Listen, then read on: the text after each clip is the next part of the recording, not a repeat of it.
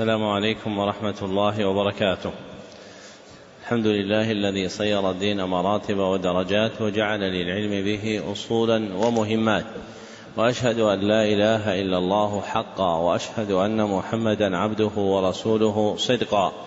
اللهم صل على محمد وعلى آل محمد كما صليت على إبراهيم وعلى آل إبراهيم إنك حميد مجيد اللهم بارك على محمد وعلى آل محمد كما باركت على إبراهيم وعلى آل إبراهيم إنك حميد مجيد. أما بعد فحدثني جماعة من الشيوخ وهو أول حديث سمعته منهم. بإسناد كل إلى سفيان بن عيينة عن عمرو بن دينار عن أبي قابوس مولى عبد الله بن عمرو عن عبد الله بن عمرو بن العاص رضي الله عنهما عن رسول الله صلى الله عليه وسلم أنه قال الراحمون يرحمهم الرحمن ارحموا من في الأرض يرحمكم من في السماء ومن آكد الرحمة رحمة المعلمين بالمتعلمين في تلقينهم أحكام الدين وترقيتهم في منازل اليقين ومن طرائق رحمتهم إيقافهم على مهمات العلم بإقراء أصول المتون وبيان مقاصدها الكلية ومعانيها الإجمالية ليستفتح بذلك المبتدئون تلقيهم ويجد فيه المتوسطون ما يذكرهم ويطلع منه المنتهون إلى تحقيق مسائل العلم. وهذا المجلس الثاني في شرح الكتاب السادس من برنامج مهمات العلم في سنته السابعة سبع وثلاثين وأربعمائة وألف وهو كتاب اعتقاد أهل السنة والجماعة المعروف شهرة بالعقيدة الواسطية للعلامة أحمد بن عبد الحليم بن عبد السلام بن تيمية النميري رحمه الله المتوفى سنة ثمان وعشرين وسبعمائة. وقد انتهى بنا البيان إلى ما ذكره رحمه الله من الأحاديث النبوية المتعلقة بالصفات الإلهية. فإنه رحمه الله بعد أن فرغ من سياق الآيات القرآنية أتبعها بالأحاديث النبوية. لأن مرد هذا الباب وهو معرفة الأسماء والصفات إلى الوحي والقرآن والسنة كلاهما وحي. قال شيخ شيوخنا حافظ الحكمي رحمه الله فسنة النبي وحي ثاني عليهما. قل أطلق الوحيان. وبين المصنف الصلة بينهما بقوله ثم سنة رسول الله صلى الله عليه وسلم تفسر القرآن وتبينه وتدل عليه وتعبر عنه. فعلائق اتصال السنة بالقرآن أربع. فعلائق اتصال السنة بالقرآن أربع. الأولى تفسير السنة للقرآن. تفسير السنة للقرآن.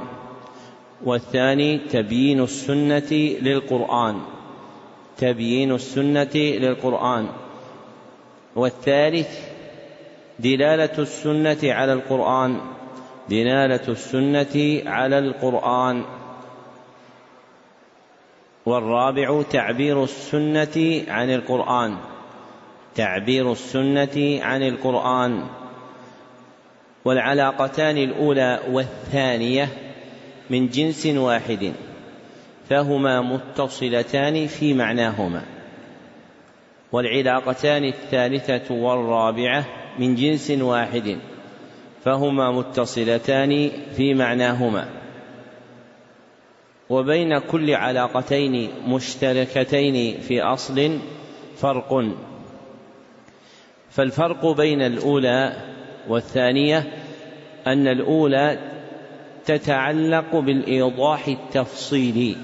أن الأولى تتعلق بالإيضاح التفصيلي والثانية تتعلق بالإيضاح الكلي. والثانية تتعلق بالإيضاح الكلي. والفرق بين الثالثة والرابعة أن الثالثة تتضمن مجيء السنة بنظير ما في القرآن.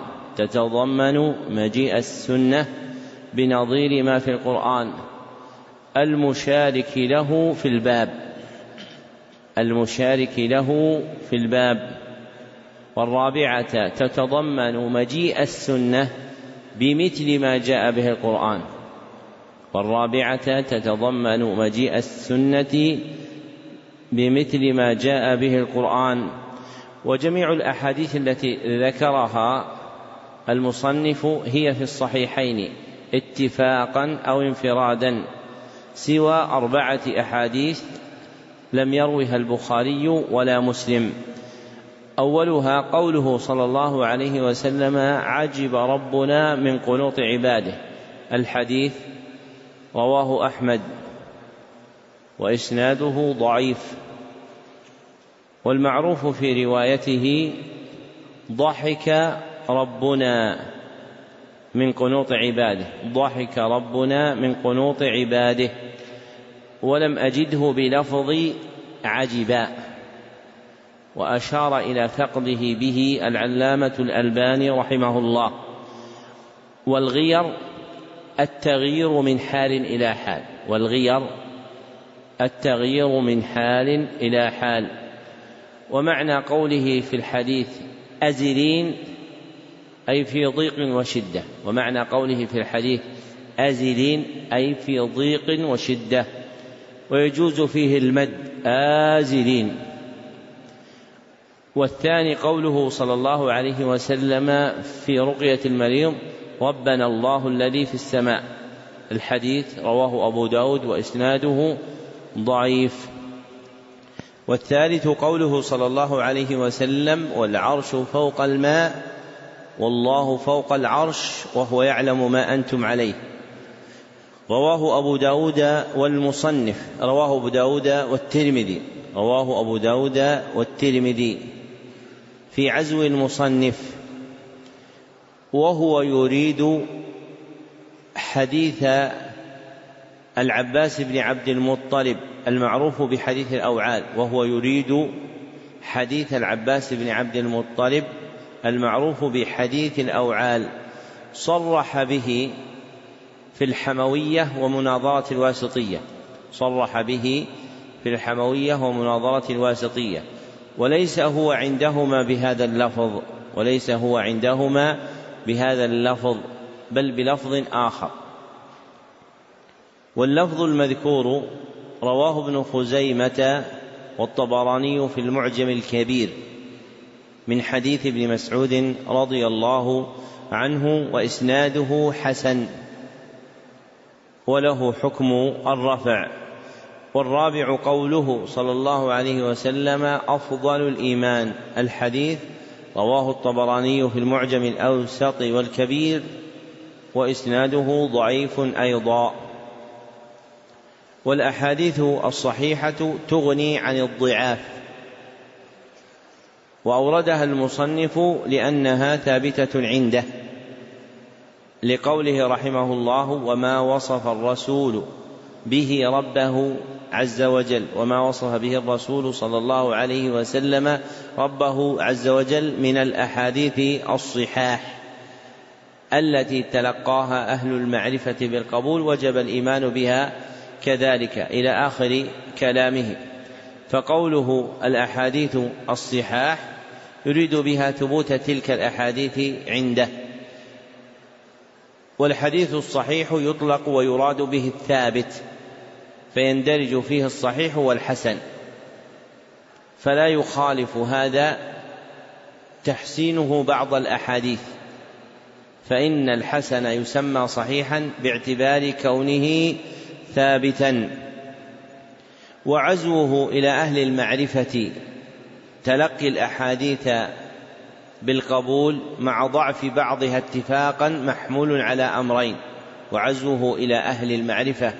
تلقي الأحاديث بالقبول مع ضعف بعضها اتفاقا محمول على أمرين.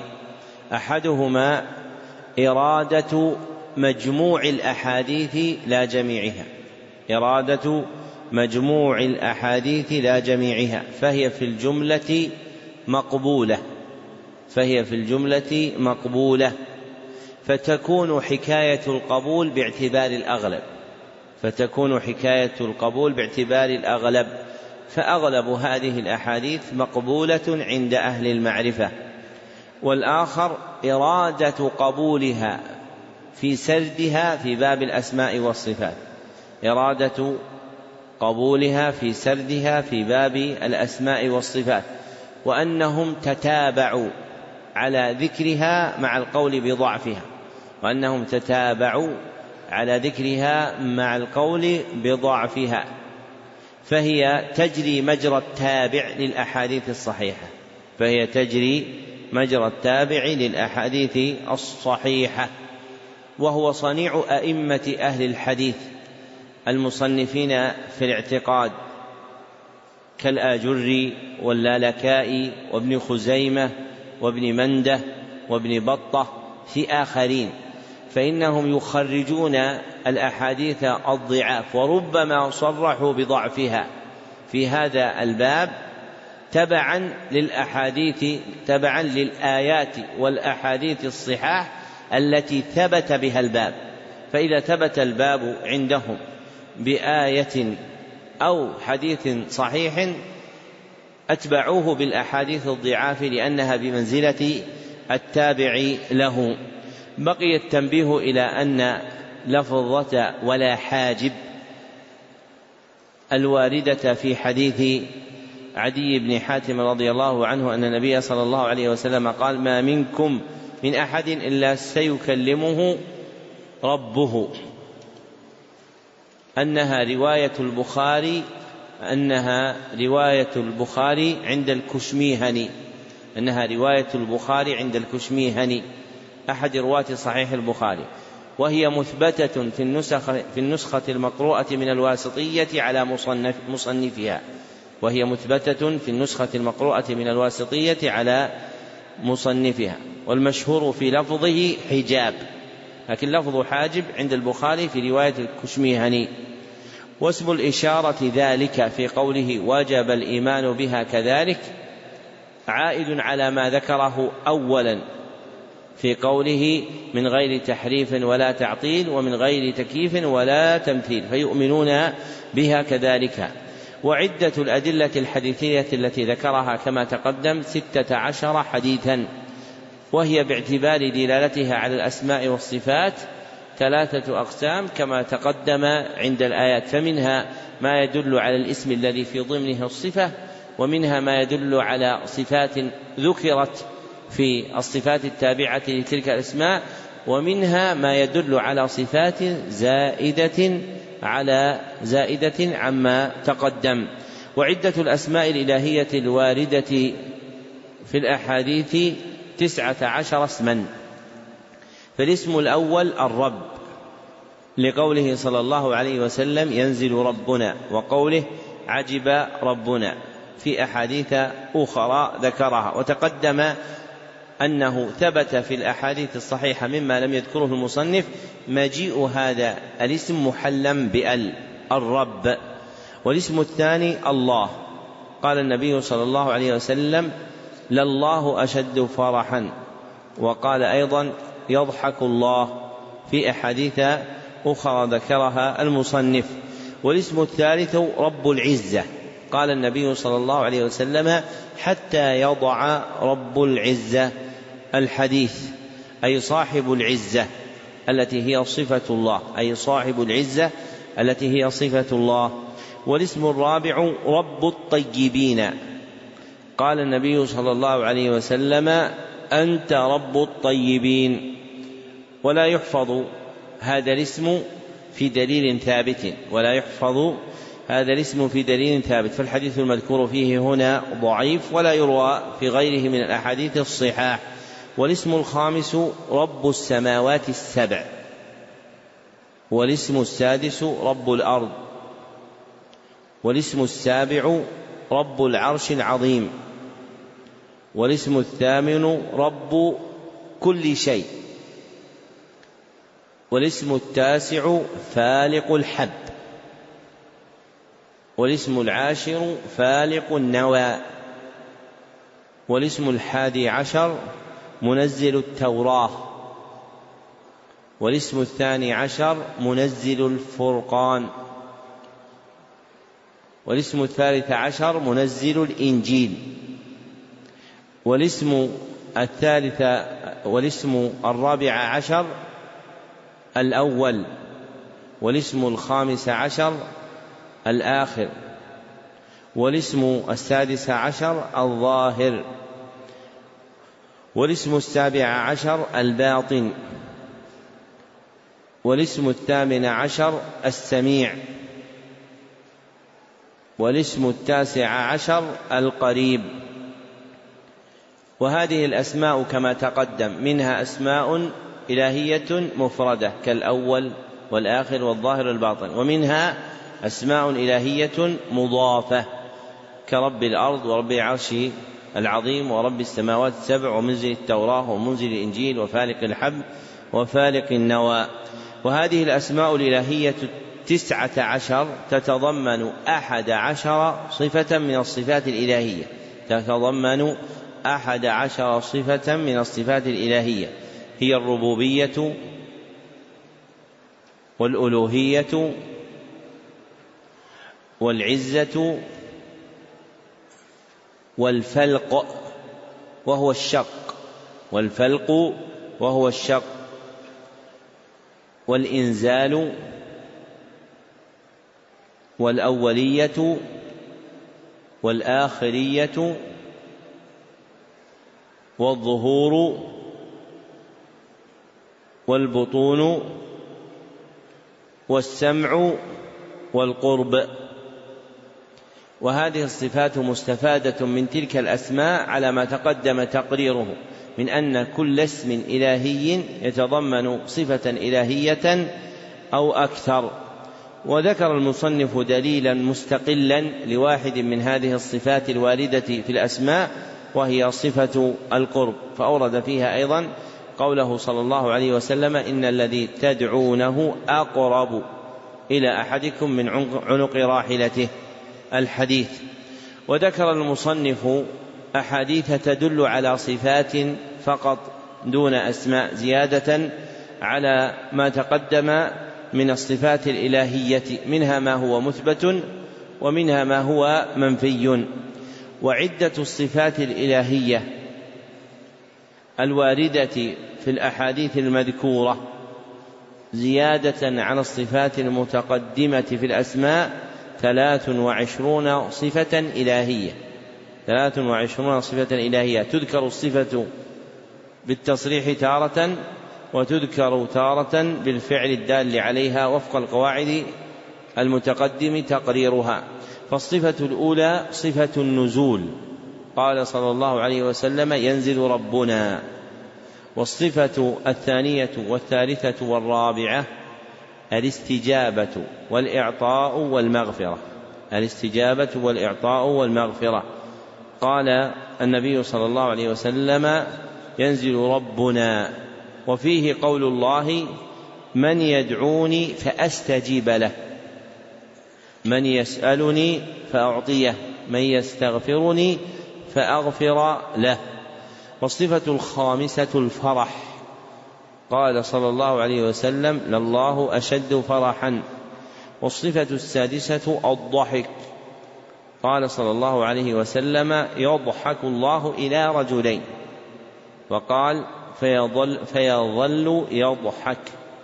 والصفة السابعة والثامنة والتاسعة العجب والنظر والعلم. العجب والنظر والعلم. وكلها في قوله صلى الله عليه وسلم عجب ربنا من قنوط عباده وقرب غيره ينظر إليكم الحديث. وما فيه من الصفات ثابتة بأدلة تقدمت سوى صفة العجب وفيها قوله تعالى بل عجبت ويسخرون على قراءة الضم وهي قراءة حمزة والكساء وخلف العاشر والصفة العاشرة القدم. قال النبي صلى الله عليه وسلم لا تزال جهنم يلقى فيها حتى قال حتى يضع رب العزة فيها قدمه. والصفة الحادية عشرة الوضع. قال صلى الله عليه وسلم حتى يضع رب العزة. حتى يضع رب العزة الحديث. والصفة الثانية عشرة والثالثة عشرة والرابعة عشرة القول والنداء والصوت. القول والنداء والصوت.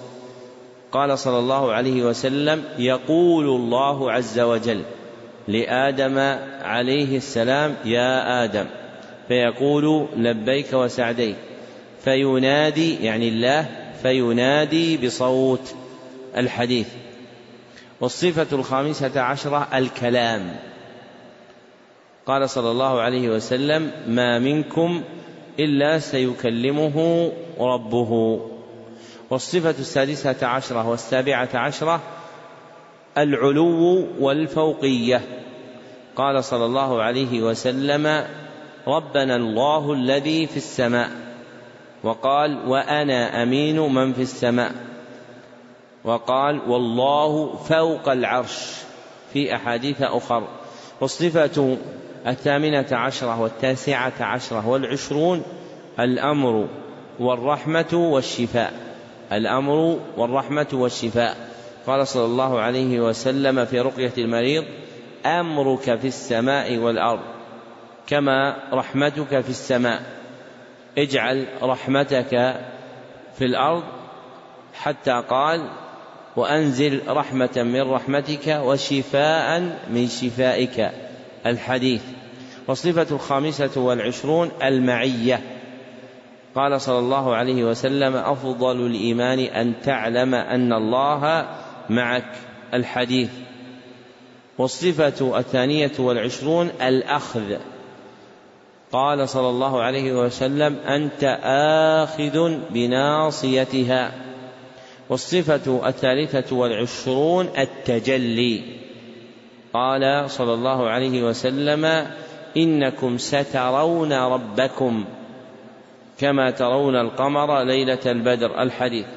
ورؤية الخلق تكون بتجليه لهم سبحانه. أما الصفات المنفية التي ذكرها المصنف في هذه الأحاديث فهي صفتان إلهيتان. فهي صفتان إلهيتان. نفي الصمم ونفي الغياب.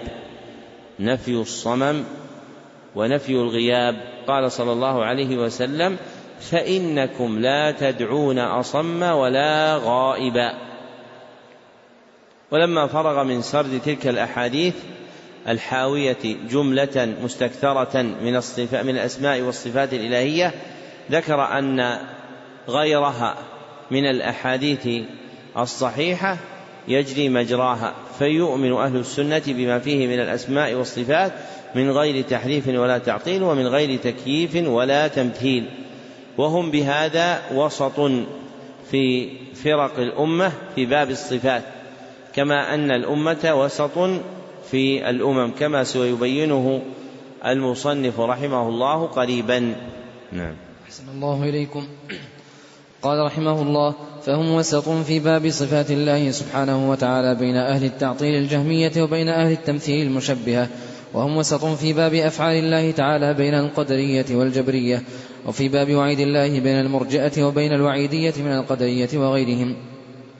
وفي باب الإيمان والدين بين الحرورية والمعتزلة وبين المرجئة والجهمية وفي أصحاب رسول الله صلى الله عليه وسلم بين الروافض وبين الخوارج. لما قرر المصنف رحمه الله أن أهل السنة وسط بين فرق الأمة في باب الصفات زاد هذا الأمر بيانا. بذكر أصول جامعة توضح حقيقة وسطيتهم في خمسة أبواب. أولها باب أسماء الله وصفاته. باب أسماء الله وصفاته. فهم وسط فيه بين أهل التعطيل المنكرين لها. فهم وسط فيه بين أهل التعطيل المنكرين لها وأهل التمثيل المبالغين في إثباتها بذكر مماثلها. وأهل التمثيل المبالغين في إثباتها بذكر مماثلها. وثانيها باب القدر. المشار إليه في قول المصنف باب أفعال الله تعالى.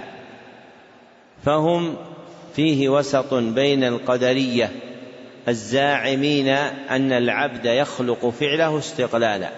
الزاعمين أن العبد يخلق فعله استقلالا.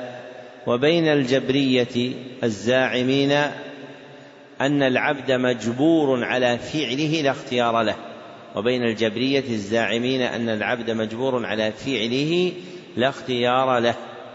وثالثها باب الوعيد بالعذاب والعقاب. باب الوعيد بالعذاب والعقاب.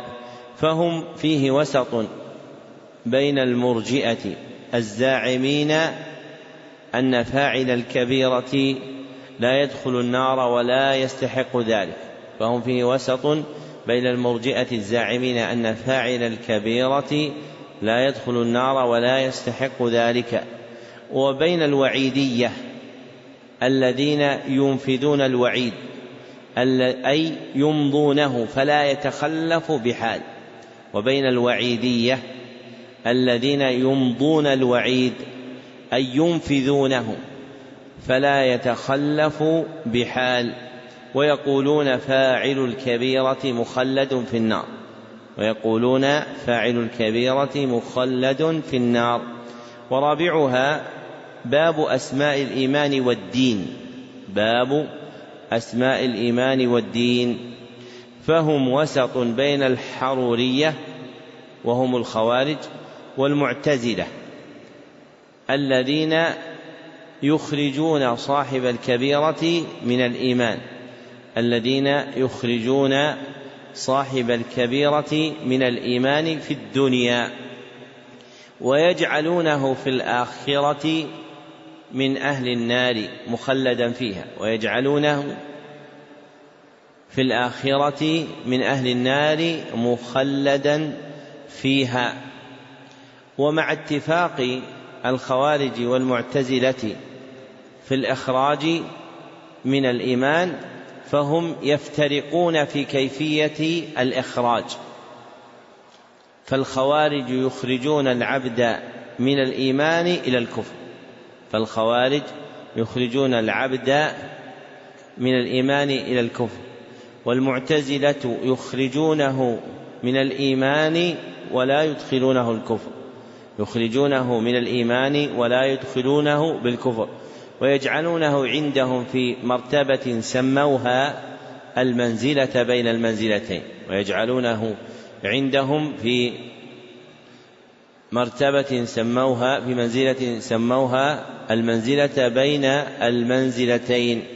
ثم تتفق الطائفتان على أنه في الآخرة من المخلدين في النار وبين المرجئة والجهمية. الذين يجعلون فاعل الكبيرة مؤمنا كامل الإيمان وبين المرجئة والجهمية الذين يجعلون فاعل الكبيرة مؤمنا كامل الإيمان. وخامسها باب أصحاب رسول الله صلى الله عليه وسلم. باب أصحاب رسول الله صلى الله عليه وسلم. فهم فيه وسط بين الرافضة الذين بالغوا في حب بعض أصحاب النبي صلى الله عليه وسلم من آله وغلوا فيهم. الذين بالغوا في حب بعض أصحاب النبي صلى الله عليه وسلم من آله وغلوا فيهم.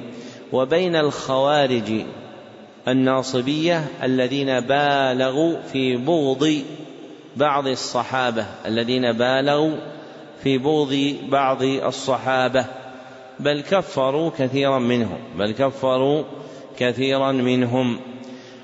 وخص المصنف هذه الأبواب الخمسة لأمرين. وخص المصنف هذه الأبواب الخمسة لأمرين. أحدهما جلالة موقعها من الدين. جلالة موقعها من الدين. والآخر كثرة المنازع فيها من المخالفين. كثرة المنازع فيها من المخالفين. والمراد بالوسطية المقررة في هذه الأصول الخمسة أن أهل السنة والجماعة فيها عدول خيار مستقيمون على الصراط المستقيم بلا إفراط ولا تفريط. فالوسطية تجمع أمرين فالوسطية تجمع أمرين أحدهما الاستقامة على الصراط المستقيم. الاستقامة على الصراط المستقيم وهو الإسلام. والآخر البراءة من الإفراط والتفريط. البراءة من الإفراط والتفريط. فلا غلو ولا جفاء. فلا غلو ولا جفاء. وهذه الوساطية هي الوساطية المشيدة بالأدلة الشرعية. وليست الوسطية إماتة الدين وتهوين شرائعه في الناس وليست الوسطية إماتة الدين وتهوين شرائعه في الناس بمحاباة أهل الكفر والبدعة والنفاق التي غايتها ملاينة الخلق فيما تركوا من الحق التي غايتها ملاينة الخلق فيما تركوا من الحق فإن هذا باطل. فصار للوسطية معنيان. فصار فصار للوسطية معنيان. أحدهما الاستقامة على الصراط المستقيم بلا إفراط ولا تفريط. الاستقامة على الصراط المستقيم بلا إفراط ولا تفريط. وهذا معنى حق وهذا معنى حق. والآخر ملاينة الخلق فيما تركوا من الحق. ملاينة الخلق فيما تركوا من الحق. وهذا معنى باطل. نعم. أحسن الله إليكم. قال رحمه الله وقد دخل فيما ذكرناه من الإيمان بالله الإيمان بما أخبر الله به في كتابه وتواتر عن رسول الله صلى الله عليه وسلم وأجمع عليه سلف الأمة. من أنه سبحانه وتعالى فوق سماواته على عرشه علي على خلقه وهو سبحانه معهم أينما كانوا. يعلم ما هم عاملون كما جمع بين ذلك في قوله هو الذي خلق السماوات والأرض في ستة أيام ثم استوى على العرش يعلم ما يلج في الأرض وما يخرج منها وما ينزل من السماء وما يعرج فيها وهو معكم أينما كنتم والله بما تعملون بصير.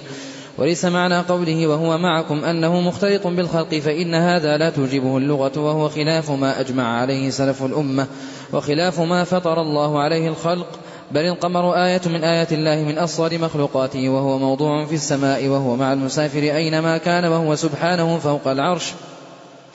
رقيب على خلقه مهيمن عليهم مطلع إليهم وإلى غير ذلك من معاني ربوبيته. وكل هذا الكلام الذي ذكره الله من أنه فوق العرش وأنه معنا حق على حقيقته لا يحتاج إلى تحريف ولكن يصان عن الظنون الكاذبة. ودخل في ذلك الإيمان بأنه قريب من خلقه كما قال سبحانه وتعالى وإذا سألك عبادي عني فإني قريب أجيب دعوة الداع إذا دعان. فليستجيبوا لي وليؤمنوا بي لعلهم يرشدون وقال النبي صلى الله عليه وسلم إن الذي تدعونه أقرب إلى أحدكم من عنق راحلته وما ذكر في الكتاب والسنة من قربه ومعيته لا ينافي ما ذكر من علوه وفوقيته فإنه سبحانه ليس كمثله شيء في جميع نعوته وهو علي في دنوه قريب في علوه. من الإيمان بالله الإيمان بعلوه ومعيته فهو سبحانه فوق عرشه علي على خلقه فهو سبحانه فوق عرشه علي على خلقه وهو معهم أينما كانوا. والعلو والمعية من جملة الصفات الإلهية. وأفردهما المصنف بإعادة القول وزيادة البيان لما احتف بهما من معارضات الابتداع العاطلة لما احتف بهما من معارضات أهل الابتداع العاطلة ومناقضة الأهواء الباطلة. من الجهمية النافين علو الله سبحانه وتعالى ومعيته خلقه ومن أهل الحلول والاتحاد الزاعمين أن الله مختلط بخلقه ومن أهل الحلول والاتحاد الزاعمين أن الله مختلط بخلقه غير بائن منهم. تعالى الله عما يقول الأفاكون علوا كبيرا.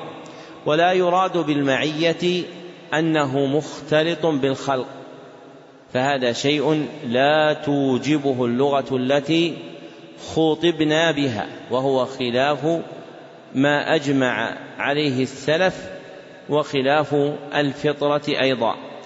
فبطلان توهم اختلاط الله بخلقه مبني على ثلاثة أصول. فبطلان توهم اختلاط الله بخلقه مبني على ثلاثة أصول. أولها أن هذا لا توجبه اللغة التي خوطبنا بها في القرآن والسنة. أن هذا لا توجبه اللغة التي خوطبنا بها في القرآن والسنة. فإننا نقول القمر معنا وهو غير مختلط بنا. وثانيها أن هذا خلاف ما أجمع عليه سلف الأمة. أن هذا خلاف ما أجمع عليه سلف الأمة وثالثها أنه خلاف ما فطر الله عليه الخلق كافة أنه خلاف ما فطر الله عليه الخلق كافة. وكون الله فوق العرش وأنه معنا حق على حقيقته كما قال المصنف لا يحتاج إلى تحريف ولكن يصان عن الظنون الكاذبة. ووقع تبيين شيء من الظنون الكاذبة في بعض نسخ هذا الكتاب مثل أن يظن أن السماء تظله أو أن السماء تقله وهذا باطل بالإجماع. وهذه الجملة المفسرة الظنون الكاذبة ليست في النسخ العتيقة من هذا الكتاب ومنها نسخة مقروءة على المصنف وهي تشبه كلامه وكأنها أخذت من كتاب آخر له وأدخلت في هذا الموضع ونشرها من نشرها على هذه الصورة كالواقع في نشرة الواسطية في ضمن مجموع فتاوى ابن تيمية. وهذه الجملة التي أدرجت عند هذا المحل ليست في شيء من كتبه التي طبعت حتى الآن والله أعلم. وذكر المصنف أنه دخل في هذا أيضا إثبات أنه سبحانه وتعالى قريب من خلقه وقربه ومعيته لا ينافي علوه سبحانه بل كما قال المصنف علي في دنوه قريب في علوه. علي في دنوه قريب في علوه. والقرب المذكور في باب الصفات هو قرب خاص بالمؤمنين في أصح قولي أهل العلم. والقرب المذكور في باب الصفات هو قرب خاص بالمؤمنين في أصح قولي أهل العلم. بإعانتهم ونصرتهم وتسديدهم وهو الموافق لاصطفائهم وتخصيصهم بما ليس لغيرهم من الخلق.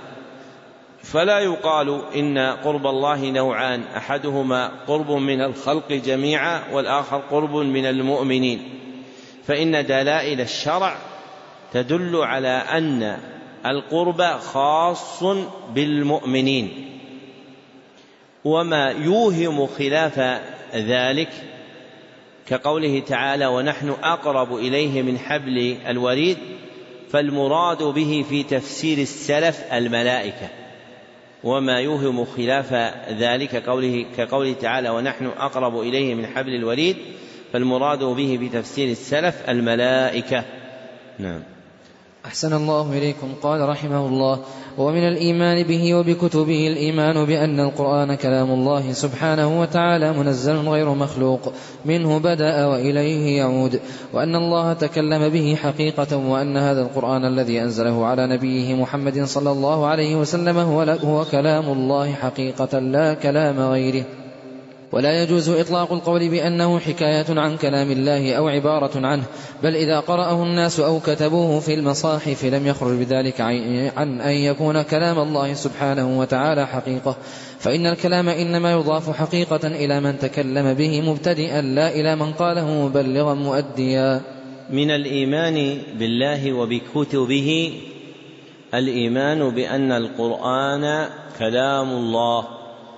منزل غير مخلوق منه بدأ أي تكلم به حقيقة منه بدأ أي تكلم به حقيقة وإليه يعود أي برفعه من المصاحف والصدور في آخر الزمان أي برفعه من المصاحف والصدور في آخر الزمان ثبتت بذلك الأحاديث وانعقد عليه الإجماع وهو كلام الله حقيقة فحروفه ومعانيه كلها من الله وهو كلام الله حقيقة فحروفه ومعانيه كلها من الله ولا يقال فيه إنه حكاية عن كلام الله ولا عبارة عنه. والحكاية والعبارة مذهبان رديئان في القرآن للكلابية والأشاعرة والحكاية والعبارة مذهبان رديئان في القرآن للكلابية والأشاعرة. فزعمت الكلابية أن القرآن حكاية عن كلام الله وأنه هو ليس كلاما لله وأنه هو ليس كلاما لله. وزعمت الأشاعرة أن القرآن عبارة عن كلام الله وأنه هو ليس كلاما لله. وعلى المذهبين فالمعنى من الله والألفاظ من غيره. وعلى المذهبين فالمعنى من الله والألفاظ من غيره.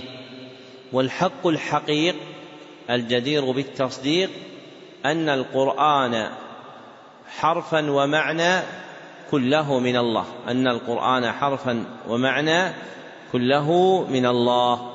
نعم. أحسن الله إليكم. قال رحمه الله وقد دخل أيضا فيما ذكرناه من الإيمان به وبكتبه ورسله الإيمان بأن المؤمنين يرونه يوم القيامة عيانا بأبصارهم كما يرون الشمس صحوا ليس دونها سحاب وكما يرون القمر ليلة البدر لا يضامون في رؤيته يرونه سبحانه وهم في عرصات القيامة ثم يرونه بعد دخول الجنة كما يشاء الله سبحانه وتعالى من الإيمان بالله وبكتبه وبرسله الإيمان بأن المؤمنين يرون ربهم يوم القيامة عيانا بأبصارهم بلا خفاء. وثبتت هذه اللفظة عيانا عند البخاري في حديث جرير بن عبد الله في الرؤيا. إنكم سترون ربكم عيانا أي بأبصاركم يرونه سبحانه في عرصات القيامة. أي في متسعاتها ثم يرونه سبحانه وتعالى في الجنة. والفرق بين الرؤيتين من وجهين والفرق بين الرؤيتين من وجهين. أحدهما أن الرؤية التي تكون في عرصات يوم القيامة هي رؤية امتحان وتعريف. أن الرؤية التي تكون في عرصات يوم القيامة هي رؤية امتحان وتعريف والرؤية التي تكون في الجنة هي رؤية إنعام وتشريف والرؤية التي تكون في الجنة هي رؤية إنعام وتشريف. والآخر أن الرؤية الأولى مشتركة بين المؤمنين وغيرهم أن الرؤية الأولى مشتركة بين المؤمنين وغيرهم في أصح أقوال أهل العلم. وأما الرؤية الثانية فهي مختصة بالمؤمنين. وأما الرؤية الثانية فهي مختصة بالمؤمنين. لانفرادهم باستحقاق الأجر يوم القيامة. لانفرادهم باستحقاق الأجر يوم القيامة. فتكون إنعاما عليهم وتشريفا لهم. فتكون إنعاما عليهم وتشريفا لهم. نعم. أحسن الله إليكم. قال رحمه الله ومن الإيمان باليوم الآخر الإيمان بكل ما أخبر به النبي صلى الله عليه وسلم مما يكون بعد الموت. فيؤمنون بفتنة القبر وبعذاب القبر ونعيمه. فأما الفتنة فإن الناس يفتنون في قبورهم فيقال للرجل من ربك وما دينك ومن نبيك فيثبت الله الذين آمنوا بالقول الثابت فيقول المؤمن الله ربي والإسلام ديني ومحمد النبي وأما المرتاب فيقول آه آه لا أدري سمعت الناس يقولون شيئا فقلته فيضرب بمرزبة من حديد فيصيح صيحة يسمعها كل شيء إلا الإنسان ولو سمعها الإنسان لا صاعق ثم بعد هذه الفتنة إما نعيم وإما عذاب إلى يوم القيامة الكبرى فتعاد الأرواح إلى الأجساد وتقوم القيامة التي أخبر الله بها في كتابه وعلى لسان رسوله صلى الله عليه وسلم. وأجمع عليها المسلمون فيقوم الناس من قبورهم لرب العالمين حفاة عراة غرلا. وتدنو منهم الشمس ويلجمهم العرق. وتنصب الموازين فتوزن فيها أعمال العباد. فمن ثقلت موازينه فأولئك هم المفلحون. ومن خفت موازينه فأولئك الذين خسروا أنفسهم في جهنم خالدون. وتنشر الدواوين وهي صحائف الأعمال. فآخذ كتابه بيمينه وآخذ كتابه بشماله أو من وراء ظهره كما قال تعالى وكل إنسان ألزمناه طائره في عنقه ونخرج له يوم القيامة كتابا يلقاه منشورا. اقرأ كتابك كفى بنفسك اليوم عليك حسيبا. ويحاسب الله الخلائق ويخلو بعبده المؤمن فيقرره بذنوبه كما وصف ذلك في الكتاب والسنة. وأما الكفار فلا يحاسبون محاسبة من توزن حسناته وسيئاته فإنه لا حسنات, له لا حسنات لهم. ولكن تعدد أعمالهم وتحصى فيوقفون عليها ويقررون بها ويجزون بها. وفي عرصة القيامة الحوض المورود لمحمد صلى الله عليه وسلم ماؤه أشد بياضا من اللبن وأحلى من العسل طوله شهر وعرضه شهر. آنيته عدد نجوم السماء فمن شرب منه شربة لم يظمأ بعدها أبدا. والصراط منصوب على متن جهنم وهو الجسر الذي بين الجنة والنار والنار يمر الناس عليه على قدر أعمالهم. فمنهم من يمر عليه كلمح البصر ومنهم من يمر كالبرق ومنهم من يمر كالريح ومنهم من يمر كالفرس الجواد ومنهم من يمر كركاب الإبل ومنهم من يعدو عدوا ومنهم من يمشي مشيا ومنهم من يزحف زحفا ومنهم من يخطف فيلقى في جهنم. فإن الجسر عليه كلاليب تخطف الناس بأعمالهم فمن مر على الصراط دخل الجنة. فإذا عبروا عليه وقفوا على قنطرة بين الجنة والنار فيقتص لبعضهم من بعض. فإذا هذبوا ونقوا أذن لهم في دخول الجنة. وأول من يستفتح باب الجنة محمد صلى الله عليه وسلم. وأول من يدخل الجنة من الأمم من الأمم أمته صلى الله عليه وسلم. وله في القيامة ثلاث شفاعات أما الشفاعة الأولى فيشفع لأهل الموقف حتى يقضى بينهم بعد أن يتراجع الأنبياء. آدم ونوح وإبراهيم وموسى وعيسى بن مريم عليه من الله السلام الشفاعة حتى تنتهي إليه. وأما الشفاعة الثانية فيشفع في أهل الجنة أن يدخلوا الجنة. وهاتان الشفاعتان خاصتان له وأما الشفاعة الثالثة فيشفع في من استحق النار وهذه الشفاعة الشفاعة له ولسائر النبيين والصديقين وغيرهم فيشفع في من استحق النار ألا يدخلها ويشفع في من دخلها أن يخرج منها ويخرج الله تعالى من النار أقواما بغير شفاعة بل بفضل رحمته ويبقى في الجنة فضل عمن دخل من دخلها من أهل الدنيا فينشئ الله لها أقواما فيدخلهم الجنة وأصناف ما تتضمنه الدار الآخرة من الحساب والثواب والعقاب والجنة والنار وتفاصيل ذلك. مذكورة في الكتب المنزلة من السماء والأثارة من العلم المأثور عن الأنبياء في العلم الموروث عن محمد صلى الله عليه وسلم. من ذلك ما يشفي ويكفي فمن ابتغاه وجده. شرع المصنف رحمه الله يبين هنا الركن الخامس من أركان الإيمان وهو الإيمان باليوم الآخر.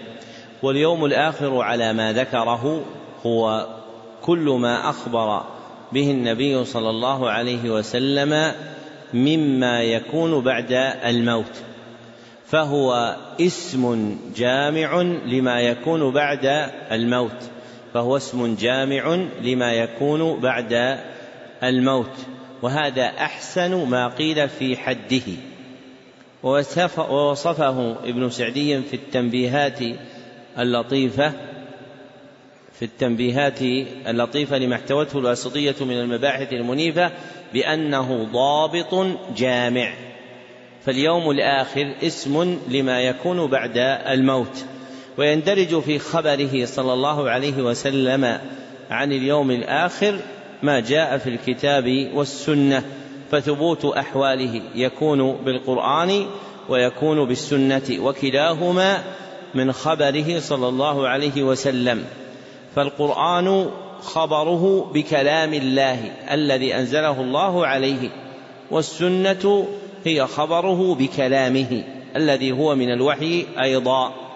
فيؤمن أهل السنة والجماعة بفتنة القبر وهي سؤال الملكين العبد عن ربه ودينه ونبيه. فيثبت الله الذين آمنوا بالقول الثابت وأما المرتاب فيقول آه آه لا أدري. سمعت الناس يقولون شيئا فقلته. والمشهور في لفظ الحديث ها ها بهاء في أوله وآخره في كل كلمة. ووقع في بعض رواياته وهي رواية الروياني في مسنده آه آه. وهي المثبتة في نسخة الواسطية المقروءة على مصنفها. ويؤمنون بنعيم القبر وعذابه. وهو ما يجري على العبد في قبره من نعيم أو عذاب. ما يجري على العبد في قبره من نعيم أو عذاب. ويؤمنون بيوم القيامة إذا أعيدت الأرواح إلى الأجساد وقام الناس لربهم حفاة عراة غرلا أي غير مختونين أي غير مختونين. وحينئذ ينصب الميزان. وهو واحد في أصح الأقوال. وجمع في بعض الآيات لتعدد الموزون فيه. وهو واحد في أصح الأقوال وجمع في بعض الآيات لتعدد الموزون فيه. توزن فيه الأعمال وصحائفها وعمالها. توزن فيه الأعمال وصحائفها وعمالها. فالوزن في أصح أقوال أهل العلم واقع على ثلاثة. فالوزن في أصح أقوال أهل العلم واقع على ثلاثة العبد العامل وعمله وصحيفة عمله. العبد العامل وعمله وصحيفة عمله. وفي ذلك قلت الوزن في أصح قول للعمل. الوزن في أصح قول للعمل. وعامل مع صحفه نلت الأمل. وعامل مع صحفه نلت الأمل. وتنشر الدواوين وهي صحائف الأعمال. فيأخذ المؤمن كتابه بيمينه ويأخذ الكافر كتابه بشماله وراء ظهره. ويحاسب الله الخلائق. والحساب في الشرع هو عد أعمال العبد يوم القيامة. والحساب في الشرع هو عد أعمال العبد يوم القيامة وله درجتان. إحداهما الحساب اليسير وفيه تعرض أعمال العبد عليه ويقرر عليه وفيه تعرض أعمال العبد عليه ويقرر عليها. والأخرى الحساب العسير الحساب العسير. وفيه تعرض أعمال العبد عليه ويناقش فيها وتستقصى عليه. وفيها تعرض أعمال العبد عليه ويناقش فيها وتستقصى عليه. والكفار لا يحاسبون محاسبة من توزن حسناته وسيئاته. والكفار لا يحاسبون محاسبة من توزن حسناته وسيئاته لأنهم يقدمون الآخرة ولا حسنة لهم. فقد جوزوا بها في الدنيا لأنهم يقدمون الآخرة ولا حسنة لهم فقد جوزوا بها في الدنيا ولكنهم يحاسبون بالتقرير على أعمالهم والتوبيخ والتقريع عليها ولكنهم يحاسبون بالتقرير على أعمالهم والتوبيخ والتقريع عليها. وفي عرصات يوم القيامة وهي متسعاتها الحوض المورود لرسولنا صلى الله عليه وسلم. ولكل نبي حوض لكن حوض نبينا صلى الله عليه وسلم هو أعظمها وصفا وأكملها حالا. هو أعظمها وصفا وأكملها حالا.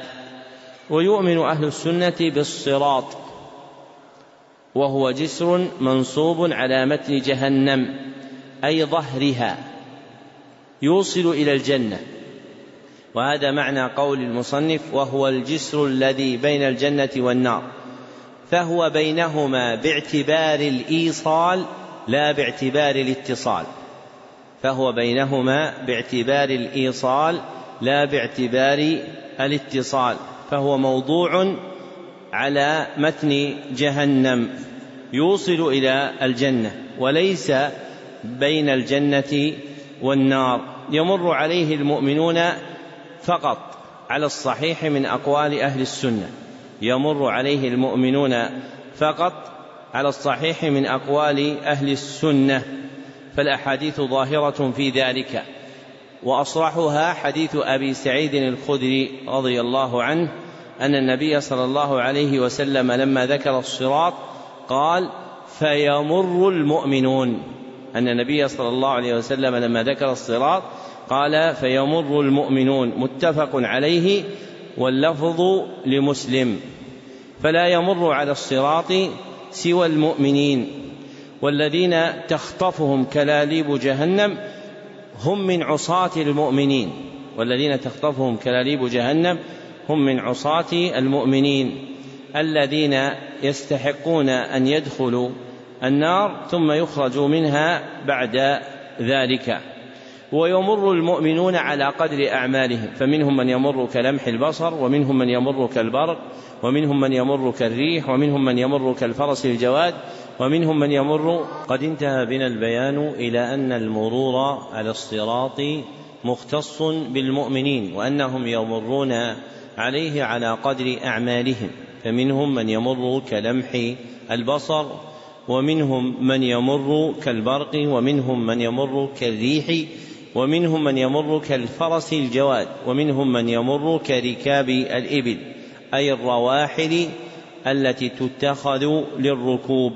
فمن مر على الصراط دخل الجنة ولم يسبق ولم يسبق دخوله عذاب في النار. بخلاف من أخذته كلاليب جهنم من عصاة المؤمنين فإنه يدخل النار ثم يخرج منها ويدخل الجنة. والكلاليب جمع كلاب وكلوب. جمع كلاب وكلوب. وهو حديدة معوجة الرأس ذات شعب. وهو حديدة معوجة الرأس ذات شعب. ثم يوقف الذين عبروا الصراط على قنطرة بين الجنة والنار. ويقتص لبعضهم من بعض فإذا هذبوا ونقوا أذن لهم بدخول الجنة.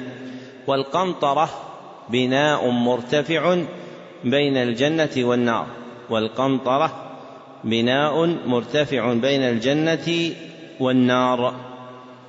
وأول من يستفتح باب الجنة هو محمد صلى الله عليه وسلم وهو أول شافع وأول مشفع. وللنبي صلى الله عليه وسلم في القيامة ثلاث شفاعات. الشفاعة الأولى شفاعته صلى الله عليه وسلم في أهل الموقف أن يقضى بينهم. شفاعته صلى الله عليه وسلم في أهل الموقف أن يقضى بينهم وهي الشفاعة العظمى. والثانية شفاعته صلى الله عليه وسلم لأهل الجنة أن يدخلوها. والشفاعة الثالثة شفاعته صلى الله عليه وسلم في من استحق النار. وهذه الشفاعة الثالثة لا تختص به بل هي له ولسائر النبيين والصديقين والصالحين وغيرهم من الشفعاء كما ذكر المصنف رحمه الله. وهي تتناول من استحق النار ألا يدخلها ومن دخلها ألا يخرج منها. فتعم نوعين فتعم نوعين. أحدهما مستحق للنار لم يدخلها. أحدهما مستحق للنار لم يدخلها. والآخر من دخل النار أن يخرج منها. من دخل النار أن يخرج منها. واختار ابن القيم رحمه الله أن هذه الشفاعة تختص بنوع واحد فقط. وهو من دخل النار أن يخرج منها اختار ابن القيم أن هذه الشفاعة تختص بنوع واحد وهو من دخل النار أن يخرج منها وقوله أقوى خلافا لجمهور أهل العلم لأن الشفاعة لا تكون إلا بعد المرور على الصراط لأن الشفاعة لا تكون إلا بعد المرور على الصراط فإنه إذا مر الناس على الصراط كما ثبت في الأحاديث ووقع من وقع منهم في النار فإنه تحل الشفاعة بعد ذلك ويشفع ويشفعون. كما ثبت هذا في صحيح مسلم من حديث جابر. فالأصح في الشفاعة الثالثة أنها شفاعته صلى الله عليه وسلم في من دخل النار أن يخرج منها وهي له ولغيره من النبيين والصديقين والشهداء. ويخرج الله من النار أقواما بغير شفاعة أحد من خلقه بل بفضله ورحمته. ويبقى في الجنة فضل يعني زيادة عمن دخلها من أهل الدنيا. فينشئ الله للجنة أقواما يدخلهم إياها. وأحوال الدار الآخرة متعددة متنوعة. وتفاصيلها في الكتاب والسنة فمن أراد الوقوف عليها فلا محيد له عما جاء في القرآن والسنة. وهذا آخر البيان على هذا المجلس. ونستكمل بقية الكتاب بعد الصلاة بإذن الله تعالى.